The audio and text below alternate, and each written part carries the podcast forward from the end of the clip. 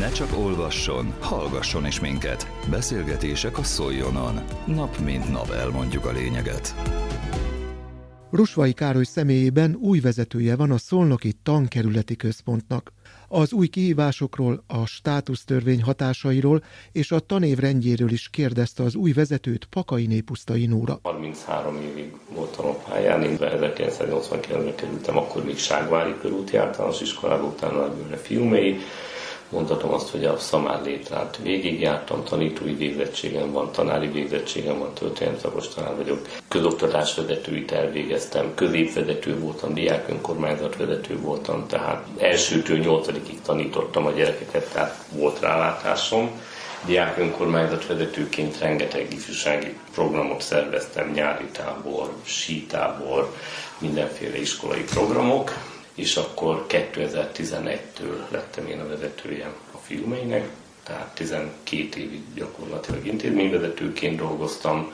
Az iskola létszáma sajnos az folyamatosan csökkent, de hát városi szinten is csökkent a gyerekeknek a létszáma. Egy nagyon támogató közegben dolgoztam, nagyon jó tantestülettel szakmailag felkészültek voltak, a korosztályok is nagyon ideálisan alakultak, tehát volt fiatal pedagógus, volt középkorosztály, voltak idősebbek, a tudásmegosztás tökéletesen működött, tehát én úgy gondolom, hogy egy jó működő rendszerből léptem ki, és én biztos vagyok benne, hogy ez a továbbiakban is működni fog. A tankerület élére hogy kerültem? Ugye kinevezik az embert, és valószínűleg az is szerepet játszott a kinevezésemben, hogy a tankerület dolgozóival én tíz éve együtt dolgozom. Tehát amióta a tankerület van, azóta én intézményvezető vagyok, és van, akivel nekem már itt tíz éves kapcsolatom van, szakmai kapcsolatom van, tehát nem vettek zsákba macskát velem, mert ismerték a személyiségemet, a kollégák ismerték a szakmai munkáját a filmeinek, azon keresztül engem is ismertek, és gondolom így esett rám a választás, és a miniszter úr pedig Cyn.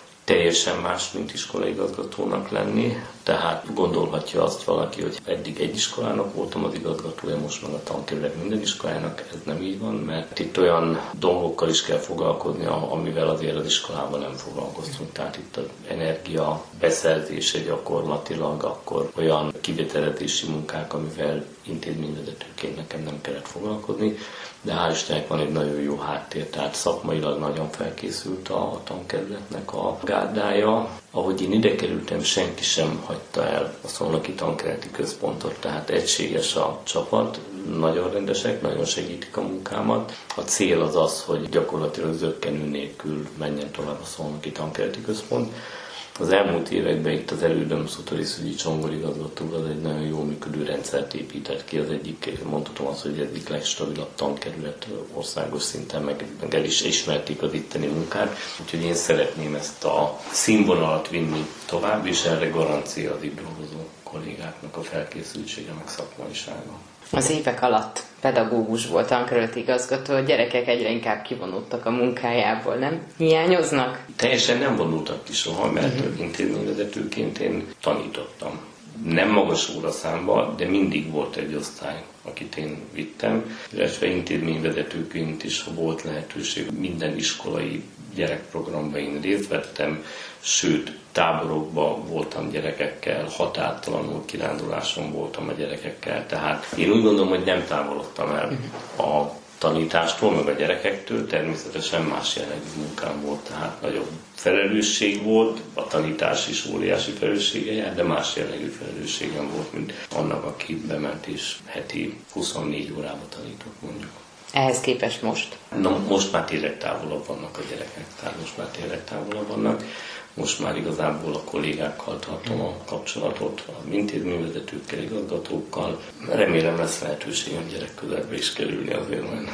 Milyen kihívások, milyen feladatok vannak egy tankerületi igazgatónak? Ugye ez a nyári időszak, mindenki azt hiszi, hogy a, a nyár az uborka szezon, ugye az intézmények életében nem, mert ilyenkor vannak a nyári karbantartási munkálatok, illetve a sportnyelven szólva az átigazolási időszak ilyenkor indul be, tehát mindig van egy bizonyos mozgás az iskolákban, a tankerületi szinten is. Ugye két járás tartozik hozzánk, a szolnoki járás, illetve a konzentmátoli járás tartozik, a szolnoki tankerületi központhoz, és ilyenkor nyugdíjba vonulnak a kollégák, másik intézményt választanak esetleg, ne adj Isten elhagyják a pályát, és ilyenkor pótolni kell.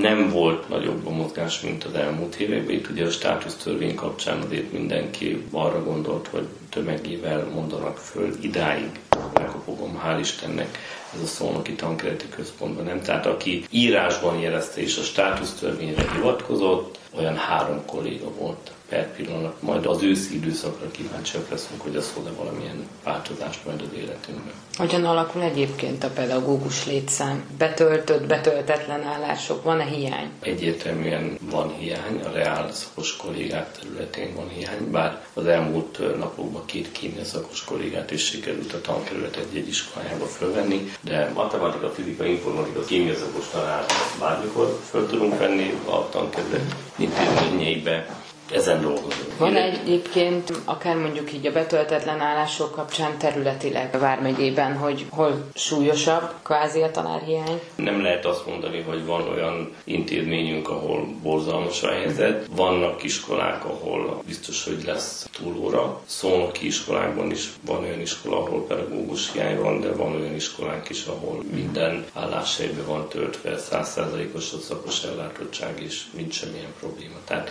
hektikus Manapság ugye a hangulat az eléggé feszült pedagógus társadalomban. Emögött én úgy érzem, hogy van egy bizonyos fokú politikai erődemonstráció is. A problémákról érdemes beszélni, tehát most azon az úton haladunk, hogy azokat a problémákat, amelyek felszínre kerültek, a felettes szervek oldják meg. Én bizakodó vagyok, tehát én mindig is optimista voltam, meg optimista vagyok most is. Én reménykedem abban, hogy az új státusztörvény az valóban lehetőséget ad arra, hogy a minőségi munkát végző kollégák azok olyan bérezést kapjanak, ami méltó az ő munkájukhoz. Beszéltünk az átigazolás meg a nyári Igen. időszak kicsit akkor az ősz és a továbbiak, hogy milyen feladatok vannak tankerületi igazgatóként. Ugye a mostani ősz az egy kihívásokkal teli ősz lesz a státusztörvény miatt, tehát biztos, hogy nem a megszokott őszi menetrendünk lesz. Most, ami a legfontosabb, hogy biztonságban beinduljon a tanítás minden iskolába, a kollégák ezen dolgoznak, a tankönyvek megérkeztek, a tantárgyfelosztások elkészülnek, és innentől kezdve mondhatom azt, hogy a labda az iskolák tér felé pattog, tehát nekik kell végig végezni a szakmai munkát, mi a hátteret biztosítjuk, a biztos hátteret, az, hogy a szakmai anyagok rendelkezésre álljanak, legyen fűtés, legyen világítás,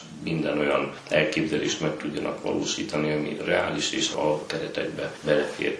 Most viszont a státusztörvény kapcsán nem tudhatjuk azt, hogy mennyire bolygatja ez meg a tantestületeket. Mint mondtam, optimista vagyok, én remélem, hogy a józanész fog győzni, és mindenki a munkájára koncentrál. Aki úgy gondolja, hogy ezt a rendszert nem tudja elfogadni, szomorú szívvel elválunk tőle, és akkor megyünk tovább. Akkor fogunk majd ezzel a problémával foglalkozni, hogyha a probléma jelentkezik. Felröppentek a hírek a tanév rendjéről, de egyelőre nem találtam róla pontos információt, hogy sikerült elfogadni, vagy nem. Per pillanat még mindig nincs hivatalos tanévrendje, ami most köz szájon forog, úgymond, az még csak egy tervezet. Valóban így van, hogy a téli szünetet hosszabbítják, ezért a nyári időszak is kicsit tovább fog majd tartani, eddig azért 15-én mindig befejeztük a tanévet, most, ha jól emlékszem, 21-e talán, 21-e péntek, tehát egy héttel hosszabbodott meg a tanév. Ami még változás, az elmúlt évben ugye ősszel is voltak központi mérések, ez most elmarad, és tavasszal lesznek majd központi mérések az iskolákban, ami negyediktől gyakorlatilag középiskoláig fut fölfelé. Itt a szünetek kapcsán van-e vízhangja akár a pedagógusok akár a szülők részéről. Akár a tankerület, hogy a fenntartási költségek csökkennek, ezért lehet szükség arra, hogy hosszabb legyen a téli Egyértelműen lehet csökkenteni a költségeket, kevesebb fűtés, kevesebb világítás, tehát a rezsivel lehet spórolni.